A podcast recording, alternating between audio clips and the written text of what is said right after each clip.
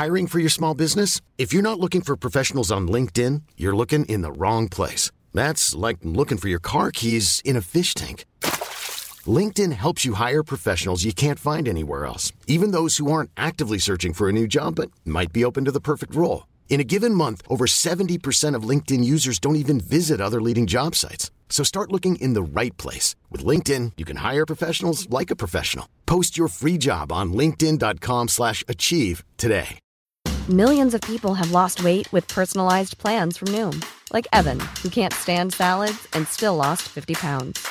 Salads generally for most people are the easy button, right?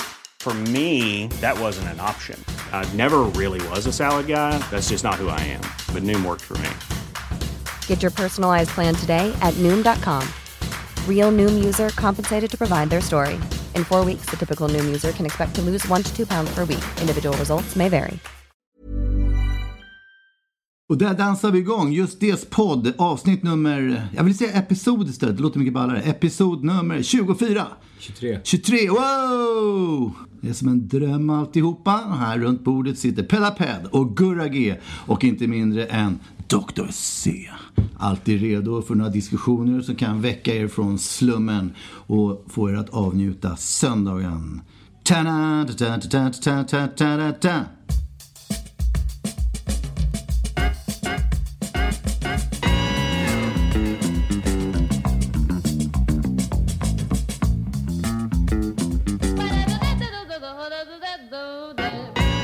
Kommit fram nya uppgifter om Daniel Rockstjärna.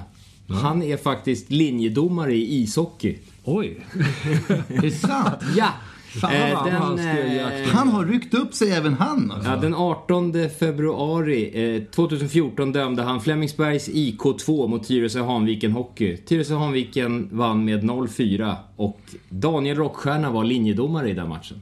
Underbart. Och då, och då kommer min fråga till er som är mer insatta i det här linjedömandet. Visst är det ju så att man kan ju älska en domare, låt säga en fotbollsmatch i 59 minuter och hata honom för resten av livet för det som händer i sista minuten.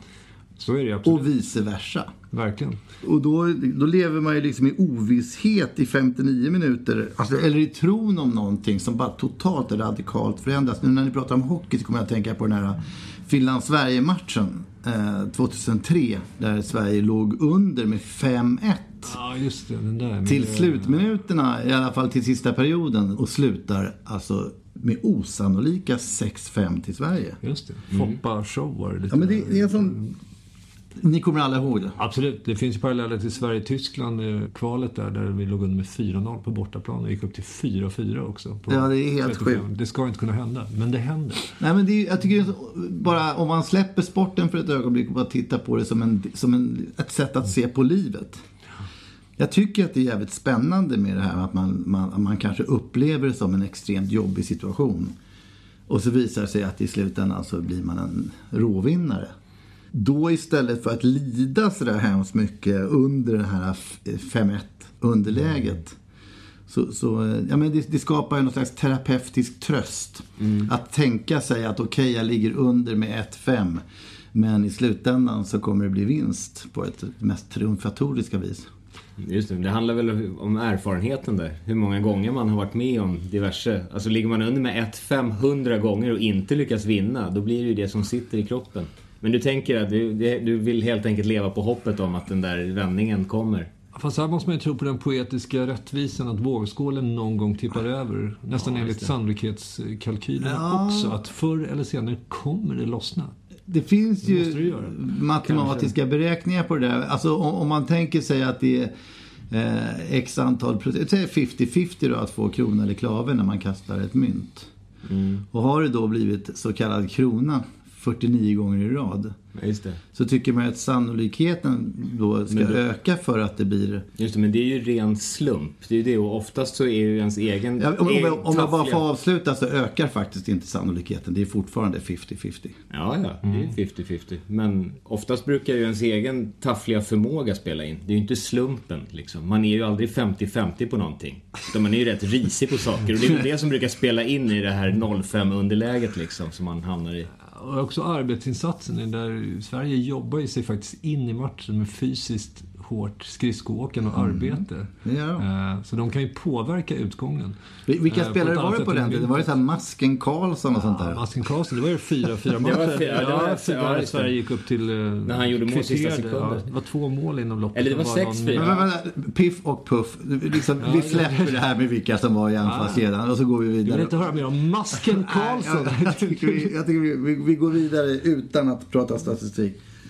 Eh, så. Nej men vad, vad, alltså, du suktar efter en, en eh, slutledning här med eh, angående arbetsinsats Nej, nej jag, jag, nej, jag tycker det var intressant det som Gurra sa. Därför att då, då tolkar jag det som att du är alltså i förhållande till eh, vardagen inte lika liksom, eh, motståndskraftig som Sverige var mot finnarna i den matchen. Så att om du ligger under mot vardagen med 1-5 så, så, har, så har inte du riktigt ansvarskedjan Masken Karlsson i dig.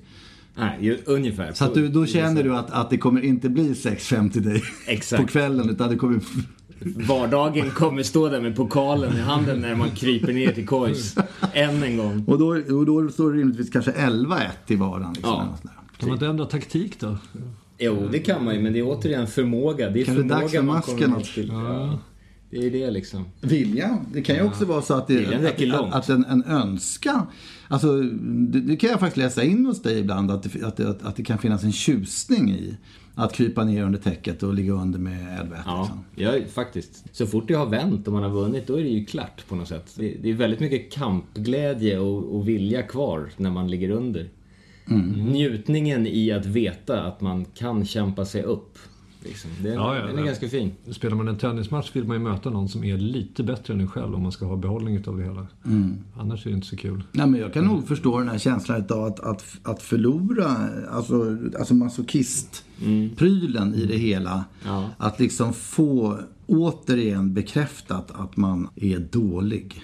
Men jag måste säga att det, där, det är inte masochism det där att förlora. Det är bara det. Ofta är det så att folk vill ha den där segern så jävla snabbt. Det är det jag skulle säga. Att jag vet inte, alltså det där att vinna med 6-5 om fem minuter. Det kan man ju göra. Du kan lika gärna vinna med 6-5 om sju år. Det spelar ingen roll. Det, det är liksom den där hysterin att allting måste gå så jävla snabbt och vända och rassla till så fort hela tiden. Det är det. Den har nog inte Man kan väl tänka sig att en hockeymatch omsatt i livet Ja. skulle väl i så fall göra vid lag att, att du skulle peta in det där sista 6-5 målet någon gång när du är 88. Ja. Och det är ju rimligt. Ja. Då skulle du ju större delen av livet ligga under med, med 5-1. Men Ja. hej. Ja, Men- precis. Men, eh, och så plockar du ut målvakten när du är 75 kanske. Ja, exakt. Apropå vändningar, när vi hade vår turnépremiär på den där sista jättelika showen. Den där med bildspel och liksom när vi gjorde i princip en krogshow, den där som vi gjorde på Berns. Vi hade ju turnépremiär på den ute i landet någonstans. I någon lada. En spelning som vi tyckte gick fullständigt åt helvete. Eh, Det var en katastrof, hela premiären upplevde vi. Och vi satt i lobbyn på hotellet efter premiärspelningen och krökade och var helt deprimerade över att allting var så jävla vidrigt och hade gått så dåligt. När vi ser Per Bjurman komma in på hotellet, som vi visste skulle recensera showen. Han bodde uppenbarligen på samma hotell. Och vi satt och tänkte, fan vi måste gå fram till honom och be om ursäkt för den här vidriga fadäsen som han var med om ikväll. Och bara försöka släta över det hela och se till att, att det blev hyfsade betyg i alla fall och be om ursäkt för allting. Eh, Men vi gjorde inte det, vi sa vi skit i det, det får stå vad fan det vill i den där jävla tidningen. Och sen så slog vi upp Aftonbladet dagen efter och fick 5 plus. Och han sa att det var det bästa han hade sett någonsin. Och då kan man ju känna att det var ju en väldig tur att ingen av oss gick fram och sa att vi hade framfört rena dyngan. Tror du att han hade påverkats? Ja, det tror jag. Det är klart man gör. Verkligen. Men det, men det var ju sådär, alltså man, jag kommer ihåg att jag låg på golvet med någon slags tejprulle och sax för att försöka laga en, en här projektorn. diabildsprojektor. Alltså vi hade ju en massa sådana lösningar. Att det skulle vara Casio-synt, små leksakssyntar på några låtar. Att vi hade mickarna fastsatta i änden på skrubbborstar. Så att det var ju sådana lösningar som man antingen kan tycka är jävligt kackigt eller att det är kul för att det är en sån stor show liksom. Ja. Och, och när Paul McCartney typ ligger med sax och, och tejp på golvet och ska försöka laga en diabetesprojektor så hade ju, jag hade ju älskat den showen. Ja. Men jag kan ju också tänka mig att många skulle tyckt att det var lite oproffsigt av honom att göra det. Ja. Och, och i, på McCartys fall så är det mycket enklare att se den här kontrasten. I vårt fall, när vi ligger på golvet och krälar och, och ska laga en diabetesprojektor så känns det mer som att ja, det, det här är på deras usla nivå. Liksom. Fast jag tror i och för sig att det var en viss kontrast mellan oss också i och med att vi liksom konserterna innan hade legat medvetslösa.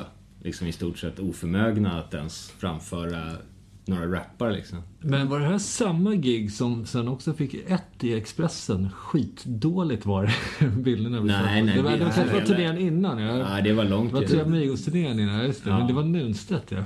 Det var en bild på mig sittandes på muggen. Den kommer jag ihåg, det var fantastiskt Den har jag ju kul. sparat. Det är en sån här inramningsläge på Ja, den. underbar. Den var, den var, det var ju för övrigt fantastiskt den showen. Det, var, det var premiär på Valand tror jag, i Göteborg. Eller så var det Lund. Men det var ju den där konserten när, när vi började med Karl-Bertil Jonssons julafton. Exakt, Ja, vi kastade snö. Ja, Och det, tre alkisarna satt och det föll snö och grejer. Vad fan, det var, den var ju fantastisk Ja, den fantastiskt. Nunstedt-jäveln alltså.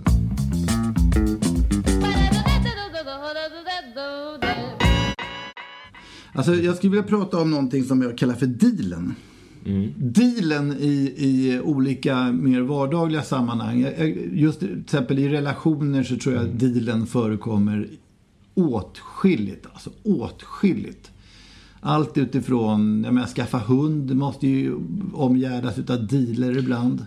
Skaffa hund är deal. Jag tycker hela relationen är ju dealen överhuvudtaget. Man förväntas göra ett visst antal saker som man inte har alls så stor lust att göra. Nej.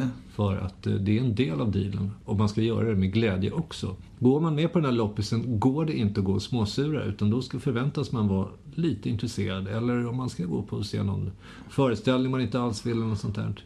Man måste göra det och man måste vara intresserad.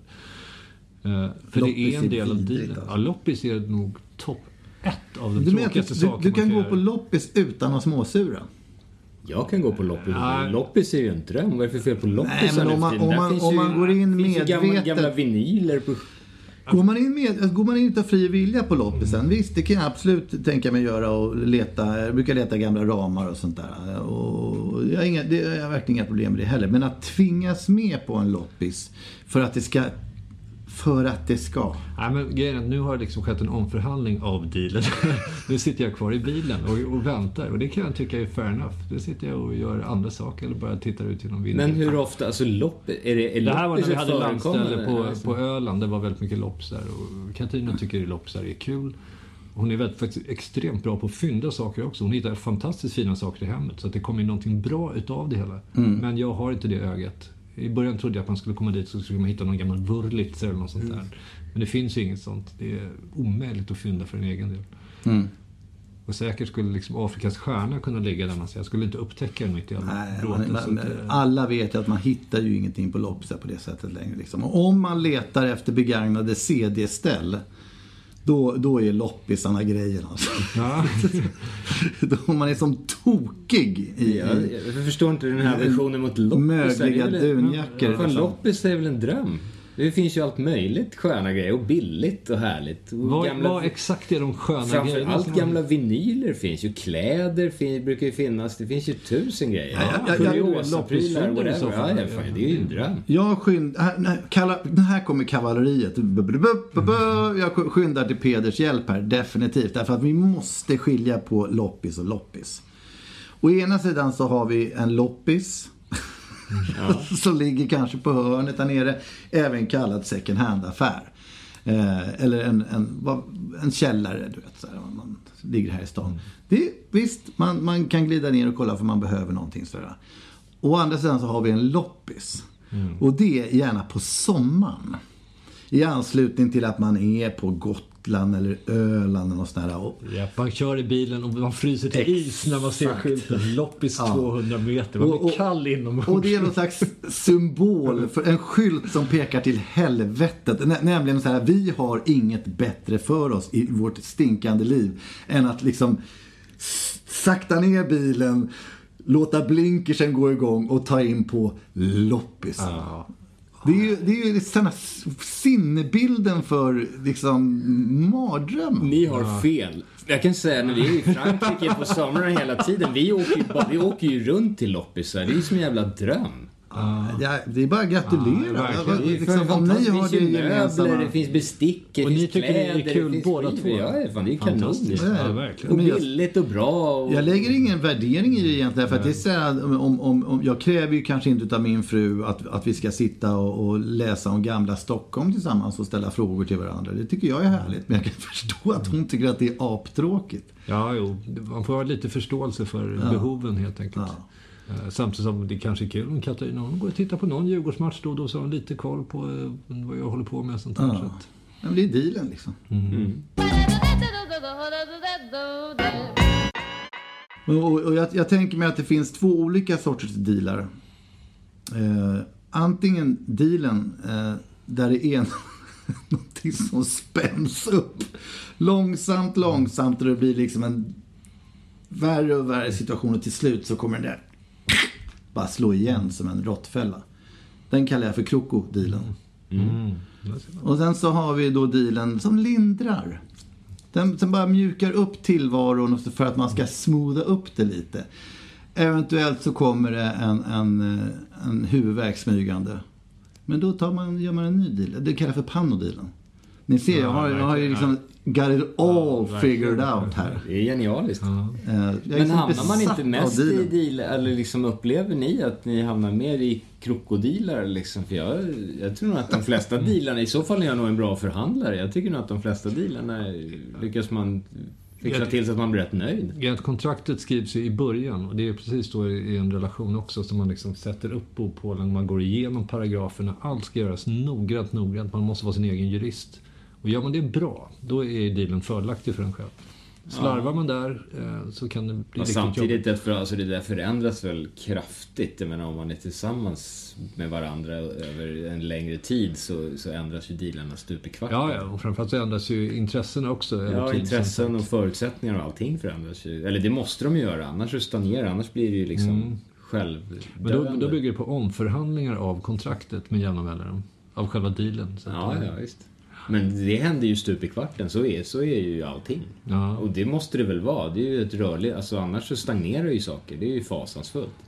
Är det verkligen det? Ja, jag tror att vi har olika åsikter om det. Jag vet att din fäbless för stagnering Ja, och att ingenting ska hända är Ja, rätt stor. stagnationen är underskattad faktiskt. Nej, det tycker inte jag. Då skulle jag nog få panik faktiskt. Ja, men det, är ju, det där är ju, om man omsätter det i samhället så är det, är fan, det är, facket måste ju kliva in ibland.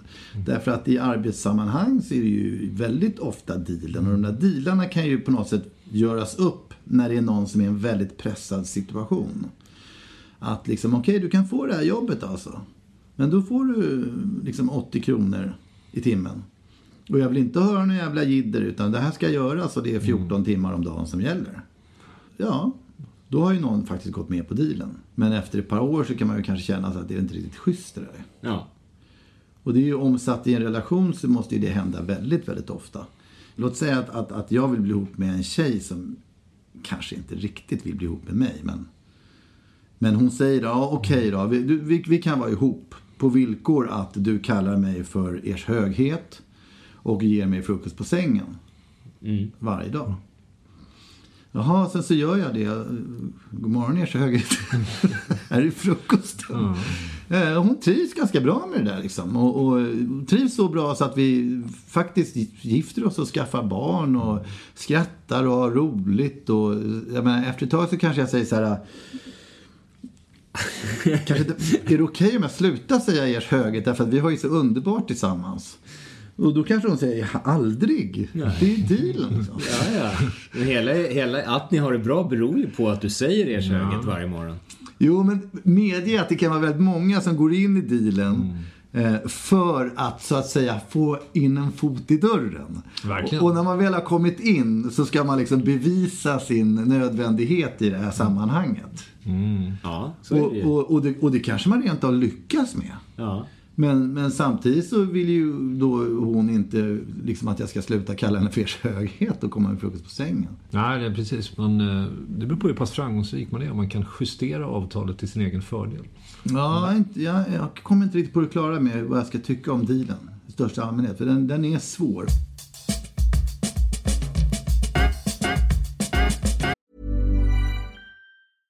Hey, I'm Ryan Reynolds. At Mint Mobile, we like to do the opposite of what Big Wireless does. They charge you a lot, we charge you a little. So naturally, when they announced they'd be raising their prices due to inflation, we decided to deflate our prices due to not hating you.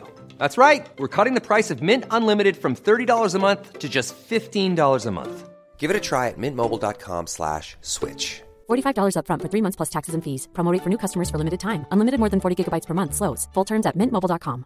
Hi, I'm Daniel, founder of Pretty Litter. Did you know cats tend to hide symptoms of sickness and pain? I learned this the hard way after losing my cat, Gingy. So I created Pretty Litter, a health monitoring litter that helps detect early signs of illness by changing colors, saving you money and potentially your cat's life. Pretty Litter is veterinarian developed, and it's the easiest way to keep tabs on your fur baby's health right at home. Go to prettylitter.com and use code ACAST for 20% off your first order and a free cat toy. Terms and conditions apply. See site for details. I'm Sandra, and I'm just the professional your small business was looking for. But you didn't hire me because you didn't use LinkedIn jobs. LinkedIn has professionals you can't find anywhere else, including those who aren't actively looking for a new job but might be open to the perfect role, like me.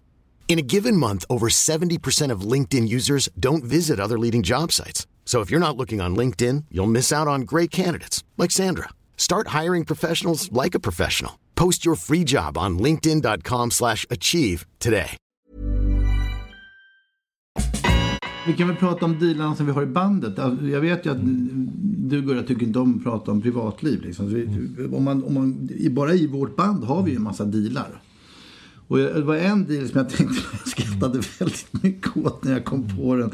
Därför att vi hade ju ett litet bråk här innan förra Absolut. podden. Eh, Och någonstans i det bråket så, eh, bråket gick kort sagt ut på hur mycket man egentligen ska förbereda inför en podd och vem som gör vad. Och, och i, I varje form av kreativ process samsas man ju i en grupp och gör olika saker. Och det kan ju vara olika åsikter om vad som är att hjälpa till eller dra sitt strå till stacken.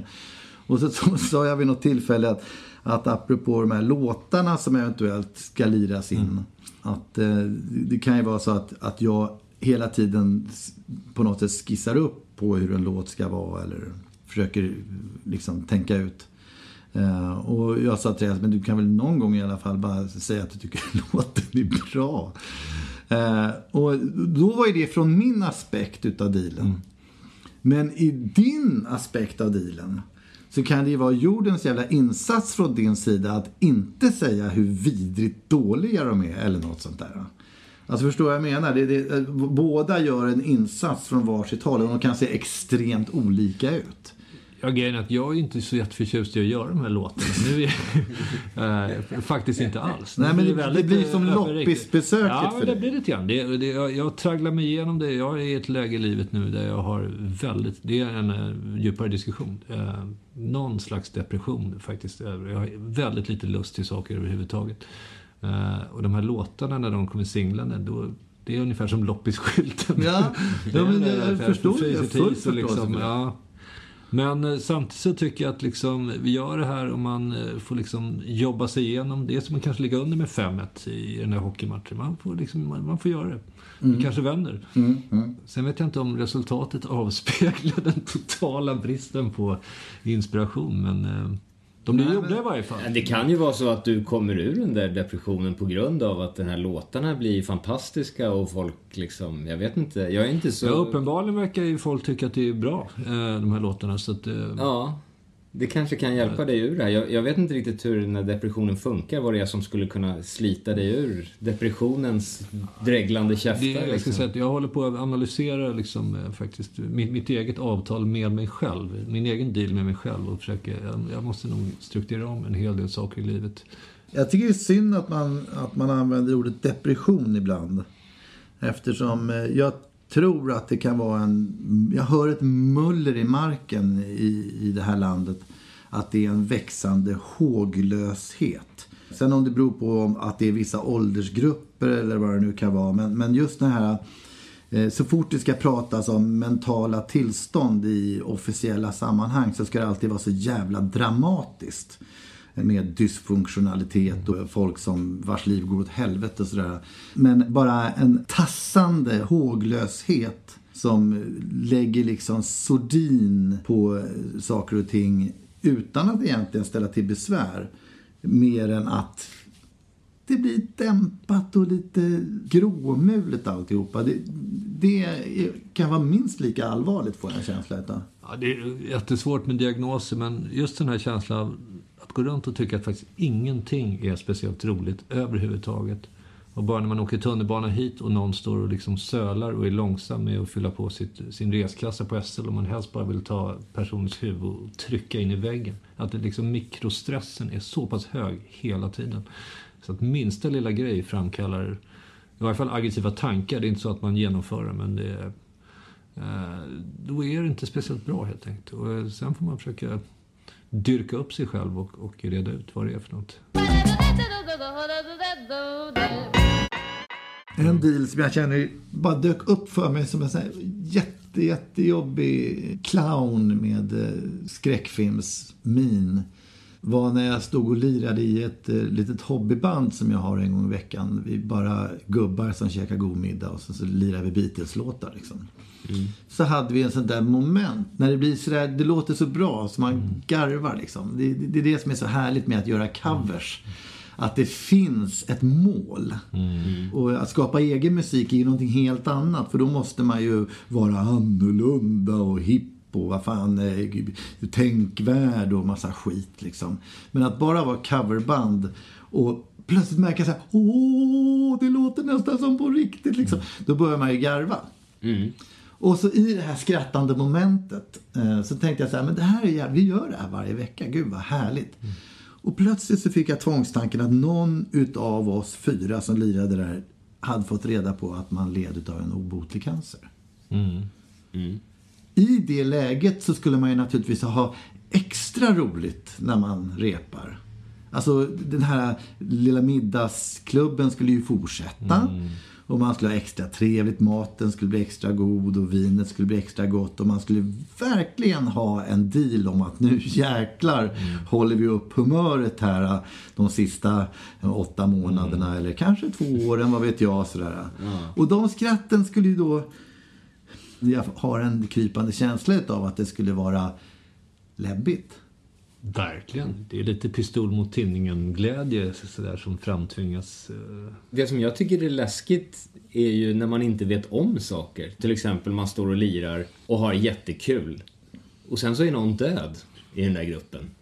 Ja, det blir bara om man inte visste, om, om man inte visste så här, oh shit, han hade cancer. Alltså den här perioden från det att någonting fruktansvärt händer till det att man får reda på det. Det är den, att, le, att sväva i ovisshet. Den tycker jag är jätteläskig, den tanken. Men just, just, det, det är tusen gånger bättre att inte veta. Ja, men som nu till exempel. Vi sitter här och bladdrar i en podd. Ja, Liksom, om man har ett barn, kanske är kidnappat. Någon har mördat mm. ens föräldrar. Liksom. Som man inte vet. Man sitter där och säger ja, jag är kul i podd liksom.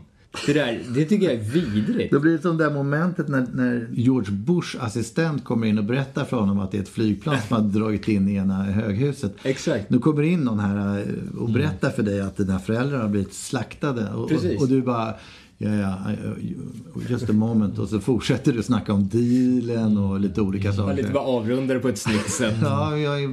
Men just det där att någonting fasansfullt har hänt just nu i den här sekunden. Men man har ingen aning om det. Utan man bara sitter och bladdrar på som en jävla idiot liksom, som ingenting har hänt. Jo, men egentligen så är du, du vet ju nästan allting hela tiden. Ja. Allt det blir bara liksom satt i olika proportioner. Därför att om jag tänker på den här situationen när man skrattar och, och, sitter i den där replokalen och lirar med bandet. Och jag tänker att det är så fruktansvärt för en av oss kommer dö snart. Så är det så här, ja, inte bara en av oss kommer dö utan vi kommer alla dö. Mm. Ja. Och sen om det är någon som dör om fem år eller 25 år, det, det, det liksom på det stora hela är inte så jävla stor skillnad. Nej, Nej, det är inte. Och det värsta är att det börjar inte bli 25 år snart. Nej, nu krypa neråt. Den här podden görs ju inte om 25 ja, år. 25 kanske. 50 ska jag ha. till. Ja, absolut. Du går för hundra. Men, men, men och, och vi säger så här, om, om någon av oss fick reda på att vi hade en obotlig cancer. Mm. Skulle vi då fortsätta göra podden? Jag tror det. Nu skulle det ju bli intressant. Ja, men jag tänker på din situation med dealen där med låtarna till exempel, Peder. Skulle, skulle du känna så här, eh, alltså, vadå? Nej, jag skulle Tickar jag skulle det nog ner ärligt på... säga att om jag, om jag skulle få en obotlig cancer skulle jag nog bara göra saker som drogs rakt av från min, mitt eget lustkonto. Och vad är det för grejer? Liksom? Det är det är man brinner man ju av nyfikenhet. Dream Day, vad är det liksom? Är är det... Jag vet inte, för att jag måste liksom börja återuppbygga mig själv tror jag. Det är en fantastisk insikt. Det är ett styvt jobb. Ja. Den är, jag, får, jag ber att få återkomma.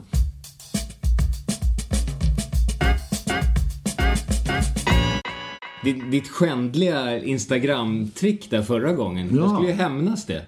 Är det Och då sant? kolla, ja, jag har ju försökt komma på något. Och jag gick in på hitta.se-appen faktiskt. Och där, för där kan man ju skicka blommor till varandra. Ah. Eh, och det finns bu- buketten Omtanke till exempel för 335 kronor. Underbart. Kan man ju köpa. Men de har ingen möjlighet till hämnd i den där appen. Nej, det är ju Det tycker jag de ska lägga till. Alltså find blommor, absolut du kan skicka blommor till någon du gillar, fint. Mm. Och också skicka någon brutal hämnd tycker jag man borde kunna göra som balans. Ja. Jag har en idé, alltså en lagom hämnd i det här läget. Typ Att kräkas ner i någons brevlåda är ju, fine tycker jag. Vad är det för fel på hamsterburar nu då? Ja men, ja, men ha- jo, men då måste man ju ta sig in i den. Då måste man ju ta sig in i någons lägenhet först. Jag tänker bara allmänt att man kan liksom förmedla den här tjänsten. Om du är full på stan, liksom, känner att du måste kräkas. Liksom ladda in på hitta.se-appen.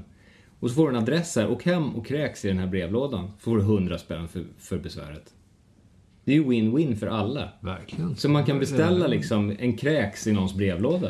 Men de stoppet har... kräka, kan de inte ha en färdig hink och bara hälla med? Så det, Men då ska man ju gå omkring med en hink kräks på stan. Det måste ju ja, finnas... det är någon man beställer av, eller du tänker man ska göra det själv? Eller? Nej, nej, alltså du, jag skriver in på hitta.se-appen att jag vill skicka en kräks i den här brevlådan. Och, sen så, och sen så är det någon som är packad på stan som måste kräkas som loddar in och säger att det här är en adress. Ja, det tänks som en Uber... eh, Ja, lite Uber liksom. En, en förmedling av tjänster. Men det måste ju finnas otroliga möjligheter att hämnas bara med blommor. Ja, jag vet inte. Buketten omtanke signalerar ju inte hat. Ja, det beror ju på om, om jag liksom skickar fantastiska blommor till eran granne som är en 21-årig tjej med hälsningar från den sexiga farbrorn i dörren bredvid. Ja, just- Så kan alltså, det ju uppstå eh, situationer som är obekväma för Ja, dig. verkligen. Eller om jag skulle skicka ett antal... Det är sofistikerat faktiskt. Blommor Skicka, kan vara skicka blommor enormt, från eh, eh. Stavros den mustige till Anna som står som du tar emot hemma. Så. Just det. det skulle sätta igång ganska intressanta tankar också. I och för sig, jag vill hemskt höra mer om Stavros den mustige. Ja, är en karaktär som jag och Katarina brukar skoja ganska mycket om. faktiskt. Stavros den mustige. Fantastiskt. Stavros, Stavros dyker upp på semestrar och han är... Stavros den mustige. Ja, det- Alltså hela nästa program måste vikas åt Stavros den mustige. Det är Han är skön och han är svår att Men är, ut. faktiskt. är, är han ett sånt där eh, ideal, eh, liksom eh, ett Han- Katarina-ideal? Jag, jag tänker på... Nej, han är den romantiska semesterflörten i Ja, paketerad i grekisk version. Så Ja, jag förstår. Ja, För det, jag har själv motsvarande sådana här skräckfigurer liksom. Som, Du har som... ett galleri rent utav. Nej, nej, nej, men, men, men, men jag bara... det är alltid roligt med de där som eventuellt kan dyka upp. Sådana som gärna har förekommit under en spännande tid. Ja, ja. Sådär, när, när man vet att ens fru, eh, som, som det alltid brukar vara med tjejer, att ja, eh, bodde ett halvår i eh, Frankrike. Ja. Eh. Då vet man att de har varit där tre veckor på semester, liksom, på någon språkkurs eller någonting. Och så har de i regel haft ihop det med någon sån här Jean-Claude som, som, som dök upp som en chevaliersk Verkligen. tennisspelande. Ja, men han är väldigt besläktad med Stavros. Stavros är, okej. Han kan vara skidlärare Jean-Claude också. Ja, Alltså, är verkligen. Oj. Och jag mest-. Men det var mest den mustige som jag föll för tycker jag. Ja. För det kan ju finnas Stavros som inte är fullt så mustiga också. De är inte lika intressanta tycker jag. Nej, det är inte den Stavros jag känner. Nej, nej. Stavros måste ju vara mustig för att nå full effekt. Verkligen. Stavros, är det ett grekiskt namn eller? Ja, jag utgår från det. Det känns väldigt grekiskt. Greker är ju roliga att göra därför att de är ju de, de totala slamkryparna i rasistiska sammanhang. För greker är ju, de är ju verkligen vare sig det ena eller det andra liksom. Det, det går inte att släppa fram en grek och säga att han är färgad, liksom. Han är bara, de är bara mitten. Och, och där, det finns ju en krypa, så fort du kommer över gränsen till Turkiet, det är, fan, det är bara, då tar en meter över gränsen, så är det ju fritt fram för, att- för att ha en helt annan syn på vad de har för kulör på huden och så vidare. För om man nu är lagd åt det hållet. Greker däremot, de är bara... Ja, de, de bara är är, tillbaka. alltså. Och så har de hela antiken att falla tillbaks på allt. Ja, men de har ju vare sig liksom det positiva eller negativa utav att befinna sig i en, sin lekamen. Men vad lär vi oss av Men, det här? men får man skämta om greker också ungefär? Jag man tror får skämta det. om skottar och norrmän ja, och Det är liksom... väl lite så här... Det, det, det, det, är lite på gränsen Där alltså. börjar det hetta till. Tyskar, danskar, Bellman, finnar, ja. skottar, engelsmän. Go ahead och skämta. Och norrmän och där, ja. Ja. Greker. Då börjar man närma sig Ja. känsliga området. Lyckligtvis för mig så har jag absolut ingen humor. Så jag behöver inte ens trampa in i de där domänerna. Men jag Hela ju... Greklands ekonomiska kollaps bjuder ju in till skratt med... Gör det verkligen Ja, det gör ju faktiskt. Men vi har ju fan det är liksom tokskämt. när man får bonusar när man kommer i tid till jobbet och liksom så här. Det där kan ju vara skrönor, men det är ju i varje fall roliga skrönor. Och, Vi har ju, vi har ju en specie, speciell relation till Grekland eftersom vi eh, hissade ner grekiska flaggan en hel jävla turné, en arenaturné. där Som liksom själva pi det. på konserten var att den grekiska flaggan Jag hissades tror ner. till och med att det var två grekiska flaggor Ja, det var det. som kom ner. När vi spelade, vi spelade en låt själva. De bar in tre inch trummor, bas, gitarr. så vi spelade, verkligen. jag tror det var Relalax, eller det var någon låt vi spelade själva och som avslutades med någon form av lättare fyrverkeri och två grekiska flaggor i enorma format som hissades ner från scentaket. Och där ser man också hur, hur, ja, men där ser man också hur slumpen kan avgöra. Därför att jag var ju på flaggstället. Ja. Och skulle, för vi hade ju kommit fram till att vi skulle skicka ner liksom någon form av flagga. Ja. Eh, Det, var, det här var ju liksom en nationalismens vagga. Nationalismens myr. Ny demokratis... 1894 var det här när du började pyra. Eh, I alla fall så, så någon flagga skulle ner och det var så här, vad fan, alltså, vad blir roligast att skicka ner liksom? Det fanns otroligt många olika teorier. Men sen så frågade jag kort och gott vilken är den billigaste flaggan vi har? och det visade sig att det var den blåvita. Eh, Och då var det ju ingen snack liksom. verkligen. Varför? Själv? Var det kvaliteten som... Eller? Jag vet inte vad det var. Det var ju Det var liksom... ingen som köpte grekiska flaggor. Omöjligt att svara på. Jag, jag vill inte på något sätt racka ner på greker här. Det är ändå liksom västervärldens Nej, verkligen inte. vagga. Nej men att ha det billiga flaggor måste ju ställas som en ren... Det är en fantastisk... Ja, Grekland som sagt, det, det är väldigt lite som varit negativt kommit fram. Jag tycker det är en fantastisk Deras nation. Ja, Ja, det ja är men den det. kan man ju över sig med. Den kommer säkert att repa sig.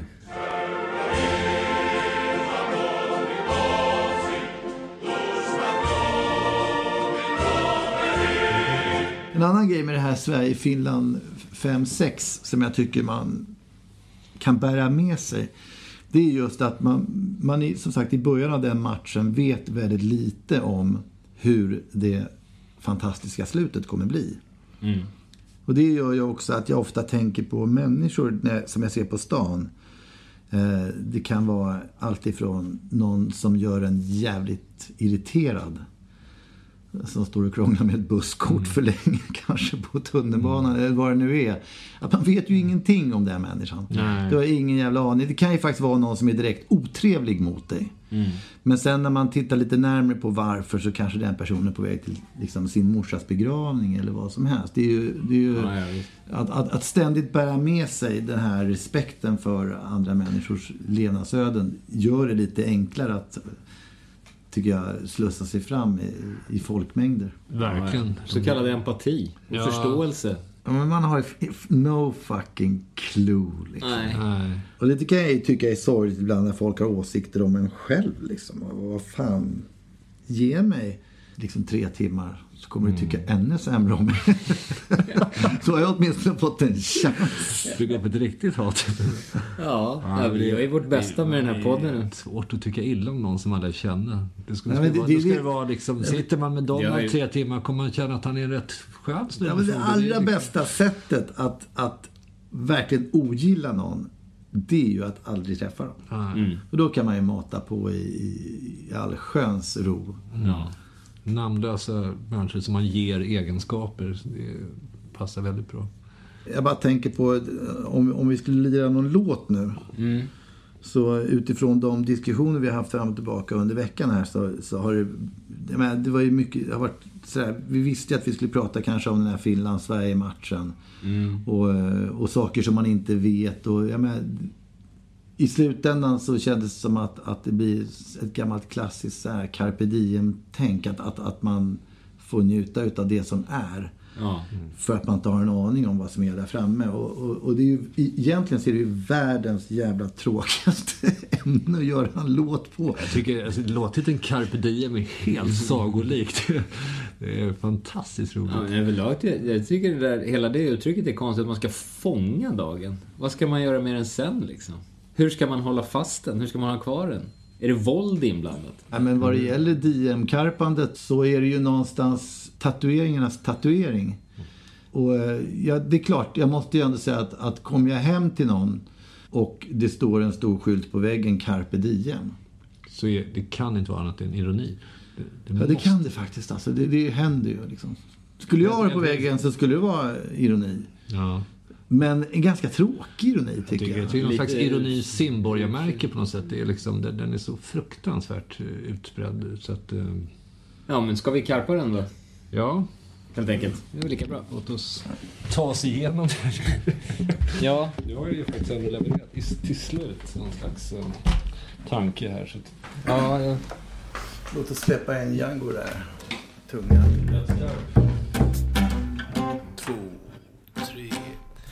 De kallar karpandet ett pussel. Jag kallar det ett smussel. När timmarnas mest liknar ett hussel. Där ditt ska ha sitt. Och sen blir det datt bara därför att Man vill få svansen. Jagar i fack. 24-7 varje dag och natt. Ah, nu, nu, nu, nu, nu, nu, nu, nu, nu, nu, nu, nu, nyss. Nu, nu, nu, nu, nu, nu, nu, nu, nu, nu, nu, nyss. Nu, nu, nu, nu, nu, nu, nu, nu, nu, nu, nyss. Nu, nu, nu, nu, nu, nu, nu, nu, nu, nu, nu, nyss. Karpandet av diemet. Alla sig en som små skinn. Mellan skabarande. Och ska bliende. För att vinna någon timma och hinna få in lite varande, bevarande. Innan man hänger i himlen harpande Hummande. Om sitt försummande. av sitt så kallade diem-karpande. Nu, nu, nu, nu, nu, nu, nu, nu, nu, nu, nu, nu, nyss. Nu, nu, nu, nu, nu, nu, nu, nu, nu, nu, nu, nu, nyss. Nu, nu, nu, nu, nu, nu, nu, nu, nu, nu, nu, nu, nyss. Nu, nu, nu, nu, nu, nu, nu, nu, nu, nu, nu, nu, nyss. Nu, nu, nu, nyss. Nu, nu, nu.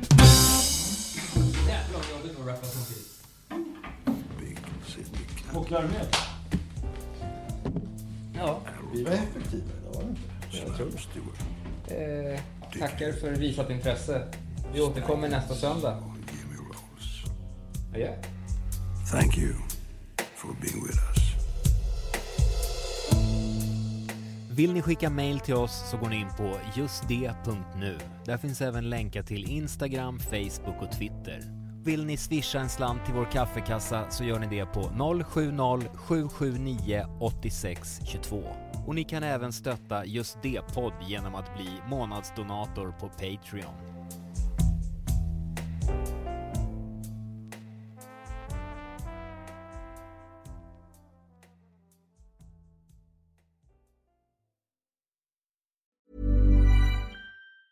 Even on a budget, quality is non-negotiable. That's why Quince is the place to score high-end essentials at 50 to 80% less than similar brands. Get your hands on buttery soft cashmere sweaters from just 60 bucks, Italian leather jackets, and so much more. And the best part about Quince, they exclusively partner with factories committed to safe, ethical, and responsible manufacturing. Elevate your style without the elevated price tag with Quince. Go to quince.com slash upgrade for free shipping and 365-day returns.